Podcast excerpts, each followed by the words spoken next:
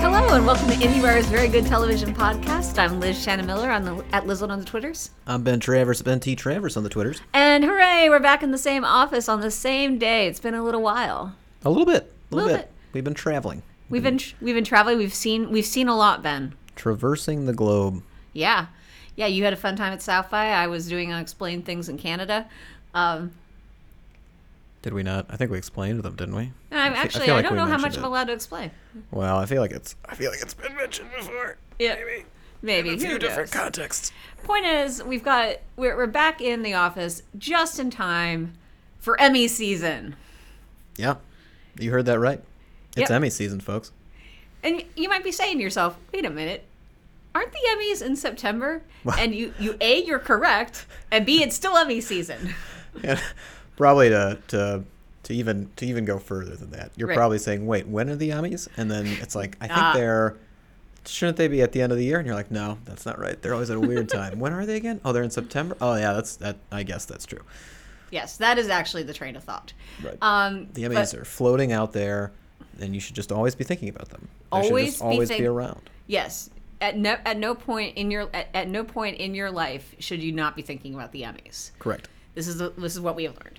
Um, so in order to celebrate that, we've got only six months left until the Emmys. Um, we've decided to come up with some of our craziest predictions we can, like some of the weirdest things we think might genuinely happen on Emmys night in September. Right. And before we get to those, uh, what's important for you guys to know, from especially from a viewer's standpoint, um, is another idea we, we've kind of talked about on the podcast. We've definitely had some some tweets out there and mentioned it in a few stories, and I know other people have been talking about it as well. Um, but I'm sure you've noticed as TV fans that there is a lot of television coming out in April and May. Really, April's Yeah. fully loaded.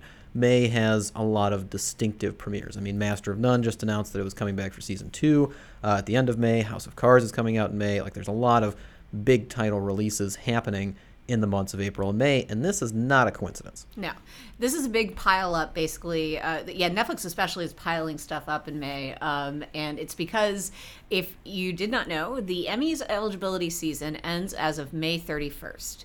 This means that in order to be eligible for an Emmy, you have to have released like fifty one percent of your complete of, of the season in question that's under up for Of the consideration. content, yeah. Yeah, which meant like we were actually doing the math on Roots last year because uh, Roots split its Roots, Roots split its premiere over four nights, two nights of which were the 30th and the 31st. So they had to make sure like their one of those episodes was one minute longer, so that technically it qualified as 51 percent. Yeah, so it's something that a lot of the streaming services don't really have to worry about, which is why you'll notice that Master of None, House of Cards, and Unbreakable Kimmy Schmidt, uh, notably the last one, because Kimmy usually comes out in January. The first two seasons have come out pretty early in the year, haven't they? Nope. I thought at least the first one did. April. Both of them were April. I'm looking it up. You're full of shit. You're, I'm the one who binged them, so yeah, I'm telling you April. Nah. Who who has the faulty memory here, Liz? Um, you, you have the Kevin brain. Oh, that's right. I forgot. Well, Ben looks that up. Um, yeah. Was I correct about that? Well, technically it was March and then April, Okay, fair. but I felt it was earlier. Yeah. Um, but more importantly, it's it's the the streaming networks can get away with this because they release everything at once. So not only are those three big Netflix shows all timed at the end of May, but a big new Emmy contender from Amazon, I Love Dick, which is a Jill Soloway show, uh, is also coming out at the end of May. They don't have to worry about getting everything out under the deadline if you're releasing them all at once. It's the stuff that's airing weekly that's a little bit more of a challenge. For instance, Twin Peaks, as far as we know, will not be Emmys eligible because it's starting at the end of May. So it Yeah. will only have maybe three episodes out out of 18, and they'd have to get nine out somehow, some way to be Emmys eligible. Well, that, that assumes though that they're going to have a 18 episode season where they may split. They if they split it up into if they split it up into two seasons. So the first episode's only the first season's only like like six episodes, and then they did double it up on Sunday nights. I don't know. I'm just saying we don't know anything about Twin Peaks. Twin Peaks could find a way to fool us. Well, we've been. To- I guess. I guess if Showtime deems that necessary, they could stretch it out over two years, but that would be extremely tricky. Also, I mean, considering Lynch and Frost wrote it as an 18, 18 hour movie, Yeah. like the script was 18, it's just straight, continuous, no breaks. Like that's that would be an interesting way to split it up. Nevertheless, um, basically what this boils down to is for TV, the month of April and May kind of I mean yeah are, are turning into like the Oscar season Right. that is November and December so like you'll notice a lot of movies come out in November and December that are big Oscar players they're coming out last second getting in under the wire before uh, they're ineligible for the Academy Awards that's the same thing that's happening now with the Emmys where we're trying they're trying networks are trying to get these out on a t- at a time when people are most likely to remember them. They have the best chance of standing out. It's a strategy that's been working very, very well for a number of years now for a number of different shows, uh, including you know Standing Champions, Veep, and Game of Thrones, which obviously the latter will not be eligible this year, but they don't care anymore because they're doing fine. Um, but no, it's it's it's definitely a trend that's been that's been picked up by a lot of different people, and we're seeing that uh, on on a on a big scale as TV viewers. So when you think about how much TV you have to watch in April and May, just remember it's it's kind of the Emmys' fault. Yes. Blame the Emmys. They are our enemy, and one day we will destroy them. Or you can thank the Emmys for all of the great TV that you're getting presented to you in just a couple of months, and that will extend through the summer. I mean, you know, college kids, I mean, children in general who are still in school, teachers, they gotta love this time of year because they're getting a lot of content to just absorb over the course of their break. Hmm. You get to stay inside all summer. I'm gonna That's be what over we all here. want, I'm gonna be over here, you know, riling up the the restless the restless uh, hooligans. I'm I'm blanking on what what I'm going for here. Um, point is, we have predictions, and uh, Ben, why don't you kick it off? What's your what's the cra- What's your first crazy Emmy prediction? Now, to qualify this again, as we discussed before the podcast, Yes. these may sound crazy, Right. but these are predictions I believe in. Right. This is something that I'm putting out there. I'm not just going to throw something up against the wall and be like, ha ha ha, that's never going to happen. I'm talking about the things that I think are going to happen, but other people may think are risky or they're not safe bets at the time. But Right. I believe in them. Right. All so, right. with that in mind. First prediction Go. come July, Mm-hmm. Carrie Coon will be a two time Emmy nominee. Interesting. She's going to get nominated for Fargo in the limited series category, Best Mm-hmm. Actress or Supporting Actress. We're not sure yet. Probably, well, she's got Mary Elizabeth Winstead. I don't know. She thinks she'll be lead? I think they'd put her lead. Yeah, I think she'd be lead too, which would be fitting because I think she'll also be lead for The Leftovers, which will be her second nomination. The only really crazy part about that is something I don't even want to say is crazy because I do I do love your your your delighted belief that the that, that this is the leftovers year that the after, leftovers came to play. HBO told us, Casey Bloys promised this. Yeah, It has Game of Thrones time slot. It's getting released in the heart of April. It's got the final season behind it. It's got all of these big names that have become bigger because of this show that people widely respect. It's coming off one of the best reviewed seasons of all time in television history. It's got a lot going for it. yeah. No, I The Leftovers is this year's Americans. And Carrie Coon is going to benefit because she'll be on, you know, the circuit talking to everybody, not only to get these premieres going and over the course of eight weeks for The Leftovers, 10 weeks for Fargo, but then she'll be able to talk about and be around and be present in the minds of everybody for both shows. Hopefully that'll benefit both shows. And then we've got ourselves a double nominee. I mean I want it for her. She deserves every em- every Emmy. Yeah, she does. Give Carrie her the- Coon. Give her the Emmy for best title design. I'm sure she she she, she she'd kill it. Absolutely. All right, Liz, take it away. What's your first one? Um, this one, I think this. I feel good about this one. Um, I think Westworld sweeps all technical categories for TV drama. All te- that's a lot of categories. I think for visual effects, I think for production design, I think for costume design, I think it just sweeps. It just it just, it pulls it pulls the Titanic. Um, I don't think I don't. I think it does all of that. I don't know if it makes the cut for best drama. But I do think about if HBO's smart, Well, wait. So, which is your prediction? Are you saying that it's going to sweep the technical categories, and then you're just ending it there? Are you saying it's going to sweep technical, but it will not be nominated for best drama? I'm going to stick with just that technical one, but I would also be I'm not I'm not told. I don't feel like it's a crazy thing to suggest that Westworld won't get nominated for best drama. No, it's not crazy. It's a very competitive category. Yeah, that's basically yeah. So, but I think the crazy thing to say is I I feel like across the board the level of attention paid to that show and and the the detail to it the, the detail put into all of these different categories I think gives it a real shot and I'm sure that HBO especially cuz I love the leftovers, but the leftovers is not gunning for a hard for for production for a costume design category necessarily. Or product- Doesn't mean it doesn't earn it. it, of course not. But uh, point is, point is, I think HBO with looking at HBO's slate going into Emmy season, Westworld is the clear heir to the throne that Game of Thrones has occupied when it comes to the technical categories. So I think that's where there's going to be a lot of events, a lot of guild courting on that one. But I think it'll pay off with, if not wins, at least major nominations. Well, yeah, I, I, I definitely agree with the nomination side of things. I think what's interesting about that that prediction is that um, it will represent a very important war to two people who are very interested in Emmys. In that, uh, The Crown is a very big show for Netflix, which will be convi- con- which will be fighting very hard for at least production design and costumes and a lot of the smaller Yeah. technical categories.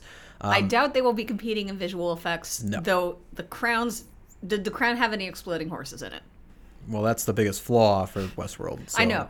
Um, but no, I mean, I, I think what's interesting about this is is the sweep prediction, and then what else makes it interesting is that if Westworld doesn't get the nominations up top, like if it doesn't get kind of the bigger nominations like drama series or in some of the acting categories, uh, The Crown seems like a very strong contender. So if it does, if one of them gets more nominations up top than the other, that could influence votes down the line because it's such a long season and people will you know kind of side towards whatever the favorites are. But Yeah. um, but yeah, that's a, I like that call. That'd be very interesting to see. Definitely possible. Excellent. So, what's your next one? I'm going with BoJack Horseman finally getting in to the outstanding animated Oh, I want it so bad. Yeah, this is one that I would not even say is crazy.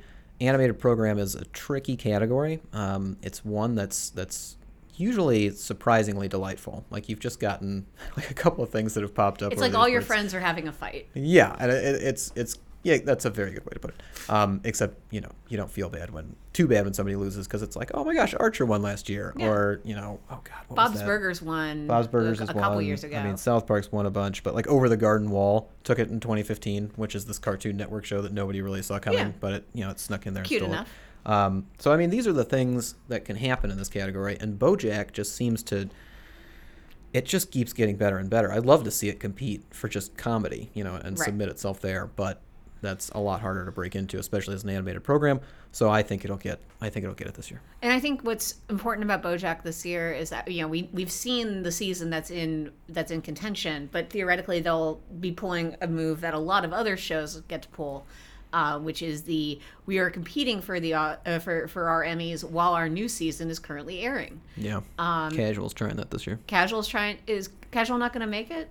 No, because it's a weekly release. It That's comes right, out but it, but it, but it was out last fall. Right. Um, Well, last summer, but yeah. Yeah, and but other shows that are going to be in that kind of window of opportunity include Mr. Robot, Mm-hmm. Orange Is the New Black. Orange Is the New Black has done that consistently. Is uh, do we have an Unreal release date for season three? Because season two is eligible. Yeah, I don't think we And have that's a season three, but I'm sure. I mean, they've had on the one hand, they've I know that their you know production seems like a little fraught this year. Yeah, they're on, they're shooting now, but I didn't know exactly what their time schedule is. Yeah, So I would I wouldn't be surprised um, if they try for June again. yeah, but it's I mean it's a it's another strategy that works fairly well um, because a lot of Emmy voters don't necessarily think specifically about the seasons so much as they think about the show. Right, Um, so yeah, I'm I'm hoping BoJack will capitalize off that. that's good. Liz, next. Um, this one I feel good about, but it's also I think a little controversial, and I'm interested to hear what you think. I don't think Feud makes it into best limited series. That would be surprising.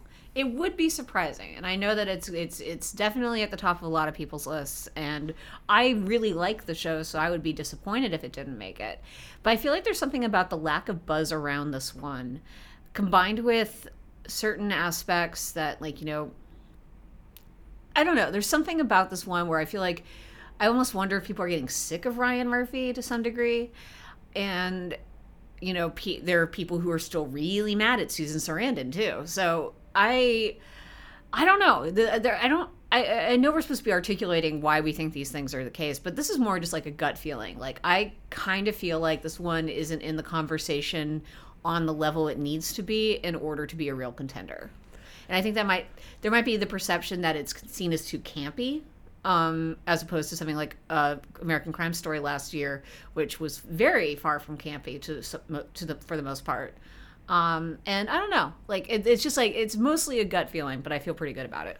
I think this one will. I think this one's best asset is that it'll be able to hit the campaign trail very, very hard. Um, FX obviously does a great job with their Emmys marketing strategies. Uh, they do not have American Crime Story this year. They do have American Horror Story, but that's a little bit less of a contender. And, and Feud, working to its advantage, is about the industry itself. That always plays well with voters. That's a really good point. Um, and I mean, Susan Sarandon's an interesting question because of how much exposure she'll have on the campaign trail. So she'll either really take advantage of that, win people back, or she'll step in it again and lose a little bit. But you've got Jessica Lange, who's a favorite.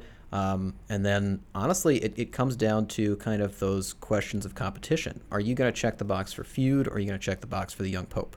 Are you going to check the box for feud or are you going to check the box uh, for like the night of, which mm-hmm. we obviously feel pretty good about. But I mean, there's big contenders like Big Little Lies, Fargo, um, even American Crime, which keeps getting in there again and again. But I feel like Feud is at least competing with kind of the, the, the new entries and some of the ones that are on the fray. So it'll be interesting to see if their campaign can kind of make up for some of the ground um, that they they may be lacking in just that general buzz factor. Like the night of obviously has the most buzz probably of any of these. Big Little Lies, huge amount of buzz. Fargo we haven't seen yet, but we are know how anticipated it is, and it's got a great history with the Emmys. So um, it'll it'll be it'll be fun. Yeah, I mean, I think uh, the other thing I think is that you know, I, I know FX has a tradition of championing multiple, you know, competitors in this category.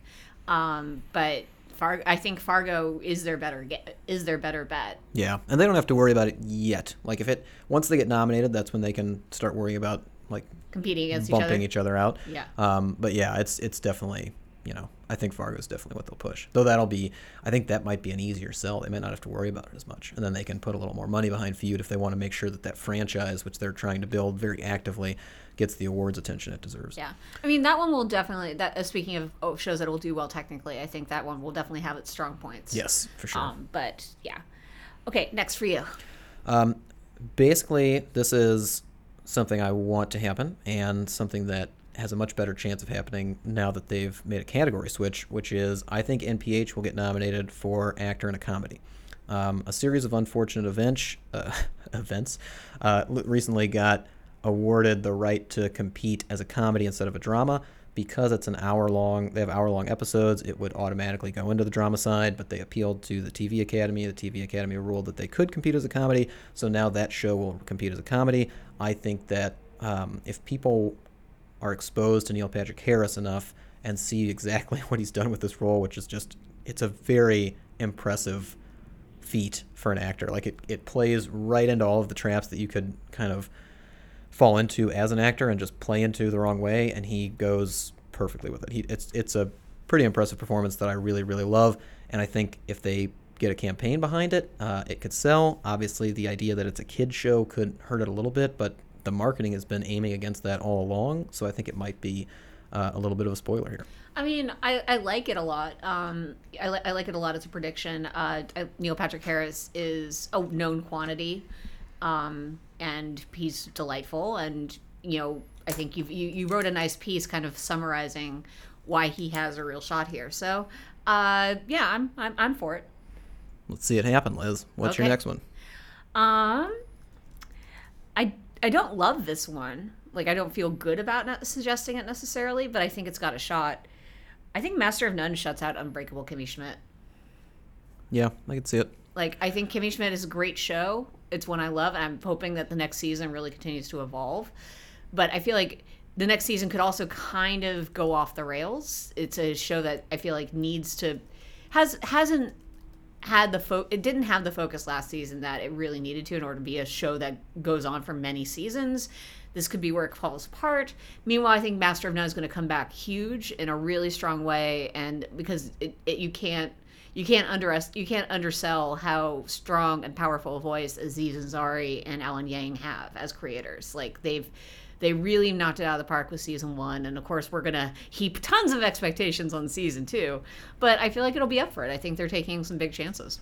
Yeah, I think it'll be interesting. I don't think that necessarily Master of None eliminate like the success of the no, show no, eliminate it's not like an A B option necessarily. Right. And what was interesting was I think we all expected at least some of the riskier betters who don't just predict the same nominations year after year after year.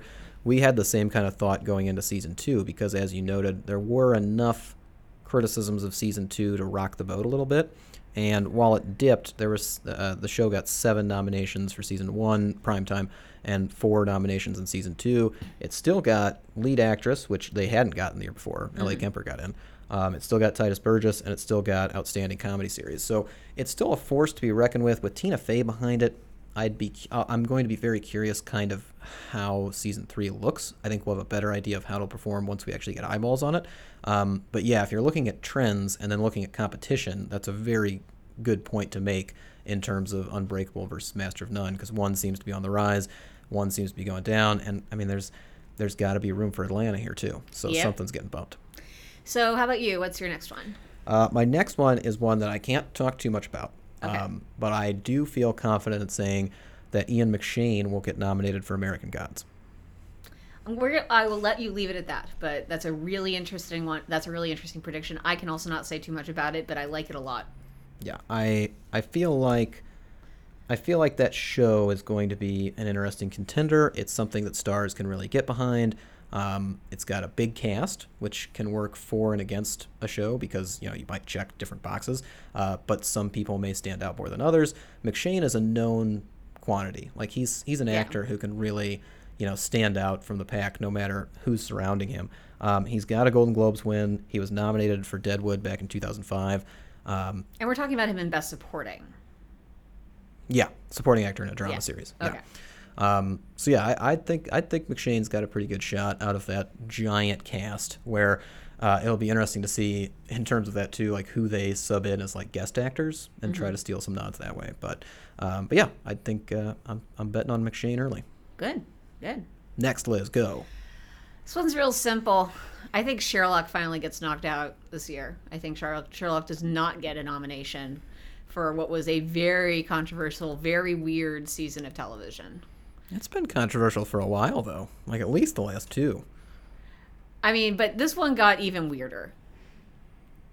I, I actually haven't finished watching Sherlock season four, but everything I've read, eh, the- I, I was in charge of editing our reviews. I saw the first one, and it's just like, it just went off the rails, and not, and even our reviewer who loves the show, who loved the show when it was at its most crazy, was just very frustrated with it. So you're betting that the defending champion of outstanding television movie is going to get snubbed. Yes, That's quite a bold prediction, Liz, especially in the TV movie category, which is not the strongest. Well, was it? It's not TV movie though. Oh yeah, it is. That's how they submit. Hmm. Oh, they'll just submit one, I guess. Well, that yeah, that it's it's it- kind of how they form it up. Yeah, okay. Well, because last year with, with the Abominable Bride, they did submit it as a movie because it was a movie. There wasn't a complete season of television. But I think this, I think the limited series category came in after um, they were submitting as a TV movie. So there's a chance that they might have to compete as limited series. Yeah, we'll see. Yeah. Point is, I don't think Sherlock makes the cut this year. think- Interesting bit. Yeah, we'll see how it works out. What about you? If this is, I think, your last one because we said we were doing five each, right? This is it. All right. You know it. Okay. Do we have like a theme song that we can just play? Maybe a little bit of Max Richter. I mean, Do, do, do, do, do, do, do, do, do, do. I don't think that's. I don't is know. I don't know. I don't know who Max Richter is. Oh my god. All right. Well, the leftovers is going to get nominated for drama series, guys. This is this is happening. This is as discussed when we were discussing Carrie Coon, but the leftovers is absolutely going to get nominated this year. Um, running and gunning with this one, living and dying on the leftovers. It's the year. It is HBO getting So- behind their best show, and we're going to make this happen. I'm so worried about this. Leftovers, best drama series. Justin Theroux, lead actor. Carrie Coon, lead actress. Supporting everybody. It's Gonna be a big year. I just worry for your heart, Ben. Oh, I yeah. worry for your for your delicate, fragile heart. Well, so here's where I was last year at this time. Last year at this time, I was very down in the dumps. There were a lot of things that I didn't expect to happen, but I believed in my heart of hearts should happen.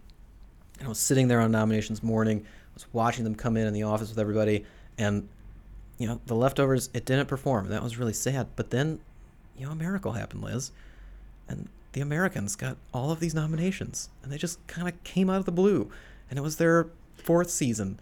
And it, nobody like there are a few people who are betting on it, but more in like a hopeful sense, more in like a let's not forget about the show kind of way that the critics have always been behind the Americans, and the critics are behind the leftovers now. So instead of me betting on the bad things happening in life, I'm gonna bet on the good things. I'm gonna see all of the reasons why it could happen uh, because of the timing, uh, because of the critics, because of the expanded audience, because of the the long wait between you know season two and three.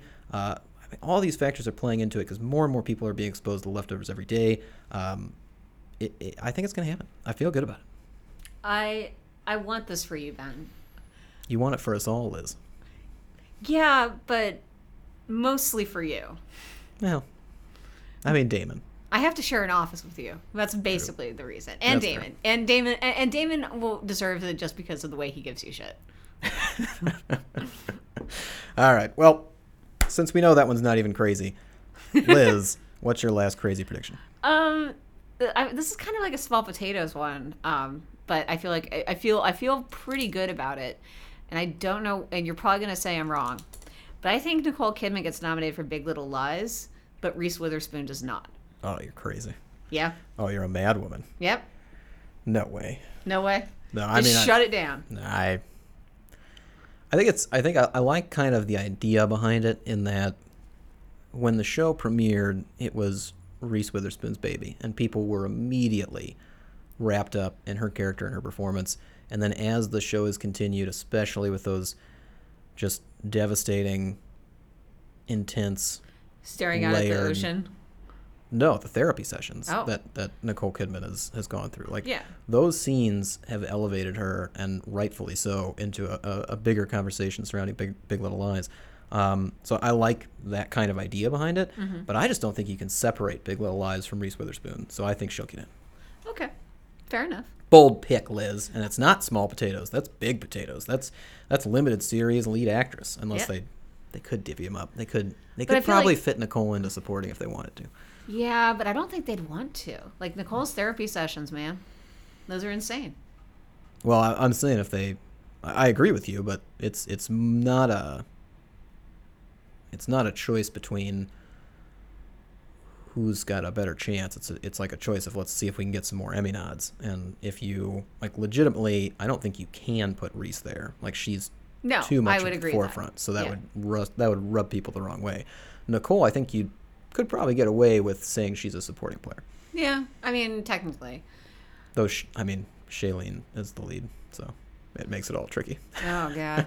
yep. Why do they put let let all these women on a show? God damn it. Yeah, why aren't they? Come on, just just fall in line here. It's- complicates there's things. a male lead, and then there's like a woman who's a support to the man, but she comes off as a lead. Like So that's that- how it's supposed to go. Yeah. We've accepted these terms. This is just this doesn't make any sense. We have to think about this. We have to oh figure it out. I mean, the four leads of the show are women. I mean, this is crazy. Just put a gun to our head, HBO. To ha- put, get it over with. We love it. It's great. We love you, HBO. Thank yeah, you for that. never stop. You guys are our heroes. Yes. Um, and I mean, it's so that that's kind of that's all. A lot of that stuff is completely unfounded. We don't know what we're talking about for months. We know Speak what we're talking yourself. about. But you know, who knows how ridiculous this podcast is going to sound come uh, July? What's the day? Uh, Have you not gotten know. it tattooed mid, yet? Mid July. Mid July. We don't know how ridiculous this podcast is going to sound come mid July, but we are very excited for the upcoming months ahead and seeing how the camp- campaigns unfold and seeing how the shows unfold. Like, there's a ton of shows we didn't even talk about in, in this discussion. Like, we we can't. Uh, the Handmaid's Tale, Better Call Saul, lots of stuff. Better Call Saul. Better Call Saul. Good track record. Yeah. Michael McKean. Maybe it's his year. Maybe it's his year. Um, all the other Netflix shows that are happening. God, it's gonna be insane. Dear white people, Dear white people, get ready. Yep.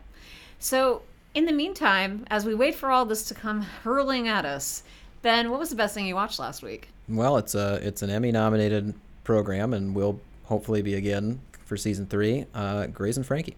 Yay! Love Grace and Frankie. It is just an absolute joy to watch. I saw, I think it was Emily Nussbaum who tweeted out recently how she just had this random compulsion to watch Grace and Frankie, and she couldn't explain it because she was saying that she wasn't even that big of a fan of the show.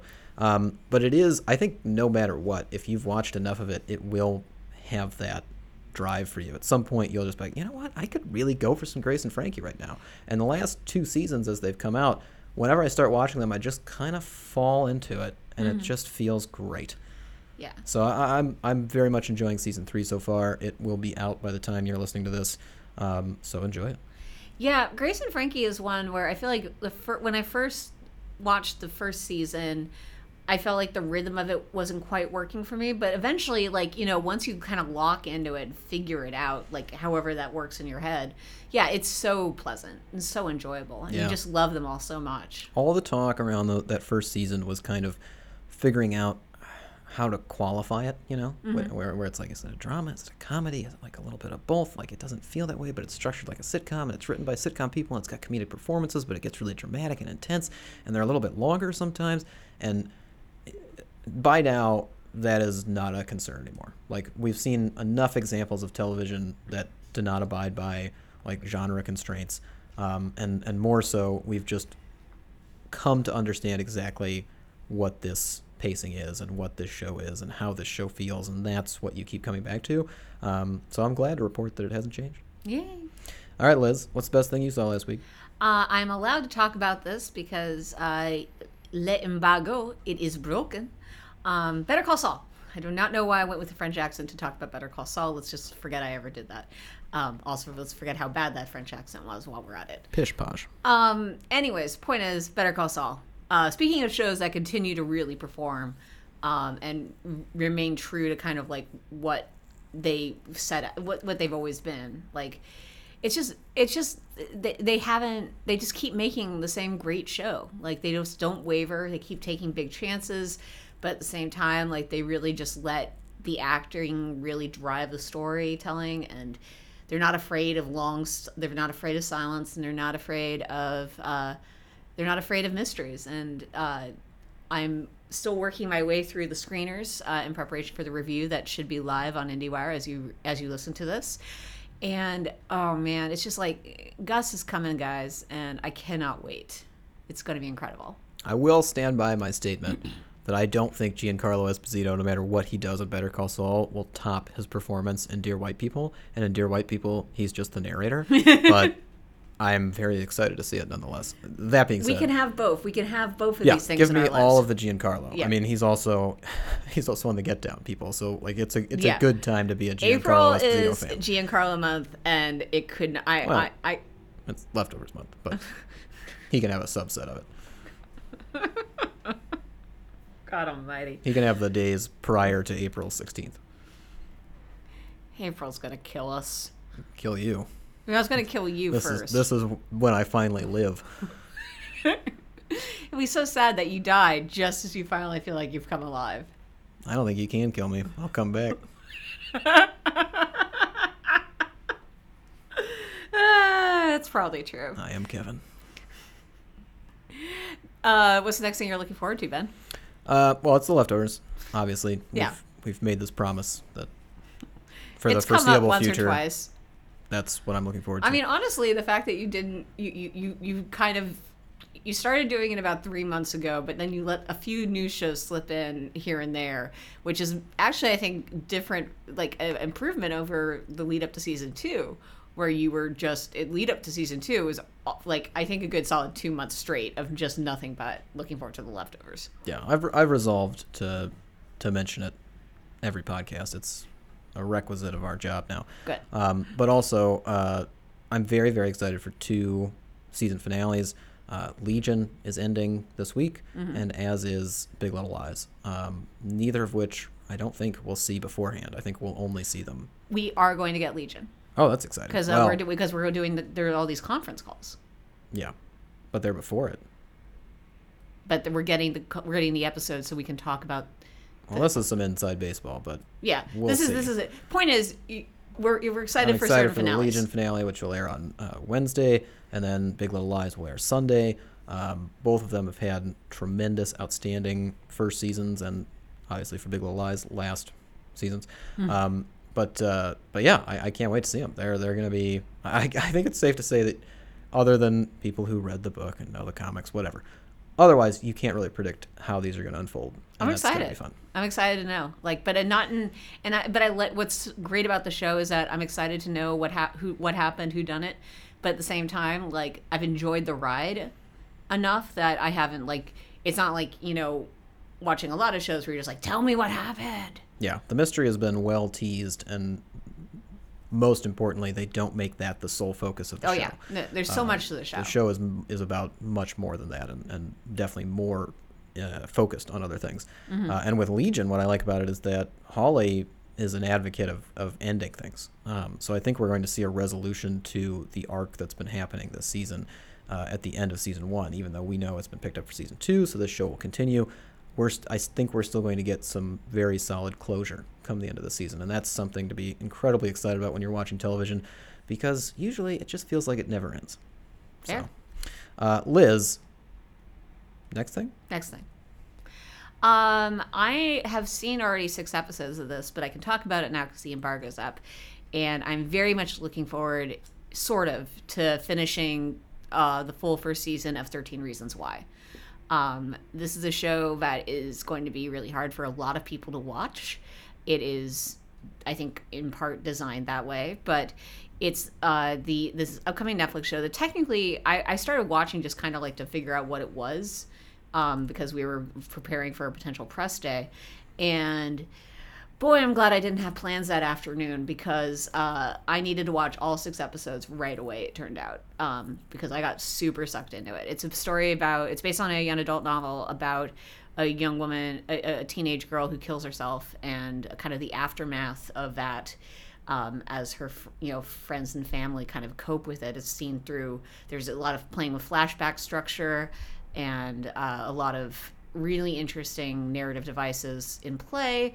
And uh, the pilot and at least a couple more episodes were directed by Todd McCarthy, who, you know, Tom Tom. I keep doing that. doesn't matter. No, doesn't- it kind of he's does. Cool. He's cool with it. Tom? Yeah. Your, your buddy Tom? Well, sure. I mean, he made, he made a movie in Boston, so technically you guys are friends. He is. I mean, well, uh, let's not get into it. But yeah, Tom McCarthy. Uh, thank you for that. Uh, Tom McCarthy, uh, who directed Spotlight and uh, is also has a number of really interesting credits. Uh, but there was this great story when uh, actually you read this because you graciously edited my piece, but um, Melanie Lynskey did a talk at South by Southwest, Yeah. and she was on the she worked on Tom McCarthy's movie Win Win, and apparently during that production she was talking about how. He noticed that people kept coming up to her and talking to her and, and getting autographs or taking yeah. pictures and he didn't understand why. Like he knew that she was an actress and she wasn't like a, a nobody. She'd done some great stuff but you know she was getting more attention than a lot of other you know comparably well-known actresses uh, or actors on the set. So he went over to somebody and he asked him he's like so why are people why are people talking to melanie lynskey? And he goes oh well because of the two and a half men and mccarthy goes what because he had no idea she was on Two and a Half Men. And as Lynskey told the story, she thought she was going to get fired. Like he called her over to talk to her, and she thought she was in trouble for being on this sitcom and then you know sneaking into this indie film that's you know very much not like Two and a Half Men. Um, but he was fine with it. He was very cool and nice, and everything was good. But his reaction to her being on that show delighted me to no ends. yeah, that's wonderful. So um, for that alone, I will be watching Thirteen Reasons Why. wow. Well, not not. I don't not want to watch it. I'm just saying like that's good enough reasons. Like McCarthy, okay, got it. Good. Yeah, seems like a good bloke. But yeah, so I'm looking forward to finishing the season. It it's it's it's a tough topic. It's heartbreaking in many respects. Like they, especially if you've read if you've read the book, know that they've expanded it out a lot more. Um, and more, most especially the parents of the girl in question. Uh, are played by I, I don't forget the name of the actor playing the father, but um, Kate Walsh plays her mother, and Kate Walsh is just devastating. And talk about Emmy predictions. Uh, you know, I would be shocked if she wasn't at least in the conversation for Best Supporting Actress. Um, Though I don't know if they I don't know if they planned that one as a limited series or as a as a regular. I don't know. It's no not- idea. It's not like exactly a narrative that feels like it's built for seasons and seasons. We'll find out. Yeah, indeed. Um, and you will find out more all about this at IndieWire.com, where you can find news, reviews, interviews, features, all the stuff you like.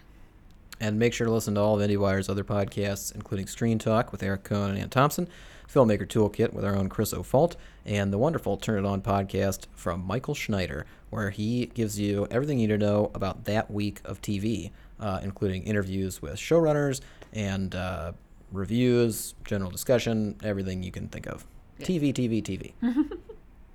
Indeed. And you can find Ben on Twitter at T- Ben T. Travers. You can find Liz on Twitter at Lizlet, that's with an I, and then an E. Correct. We will be back next week. And as always, in the meantime, you guys keep watching television.